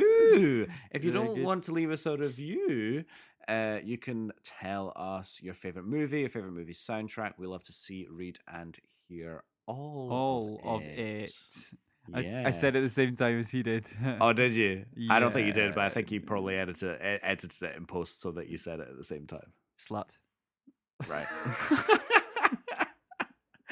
we are also on many other platforms that you like to listen to your podcast, such as Acast, Spotify, and Amazon, and Yep. Google, and Yeah. all them. It's Yeah. all good. Just fun say- time. We're on time. Tesla, Audi, Tesla, Sam, yes, the Samsung, Tesla, Tesla Tesco, podcasts. Stop and Shop. Uh, we, if No. you want to get more directly in touch with us here on the pod, you can get us at our email address, can't you? That is motionspod at gmail.com, where we're also on the gram. And thank you very much to KTC Graphics Designs. Um, and I think if you head over to the Etsy page, there's a small surprise waiting. Is that right, Alex? Yeah, absolutely. If you get one of her movie prints to decorate your wall as a listener to of the podcast, you can get 20% off at checkout. There's some the great- code uh, motionspod20 at checkout. Oh, I was going to interrupt you there. There's some great prints, though. I was really, I was really liking some of them. Actually, there's some really Yeah, unique, cool one. Have you got one? Classic Movies and music. Yeah, I do actually. Yeah, Oh, fantastic. Yeah. Wh- Which one is it? I've got the singing in the rain one. Ah, fantastic. What scene, what scene is it? I actually don't have one. I'm sorry. What, what, what scene is it from It's, Singing in the Rain? it's the one where they're singing in the rain. Anyway, thank you very Right. much. um, House of Gucci next week. Yeah, yeah, I'm looking forward. In fact, fantastic. I'm gonna have to get to the cinema to watch that because Oh, I'm yeah. gonna struggle. um, when am I gonna go and fucking do that? Probably Tuesday night. Oh mate, that's gonna be an absolute epic. Trying to do that, I might not be able to make it. Oh, we'll do this Gee. offline, right? Okay. right. Have a uh, have a great time, everyone. Have a have fun. Right. Is that what I sign out with? I always No. forget. What would I say? Okay, I until don't next know, I week. don't Bu- care. Okay, bye. Bye. All right, ta ta.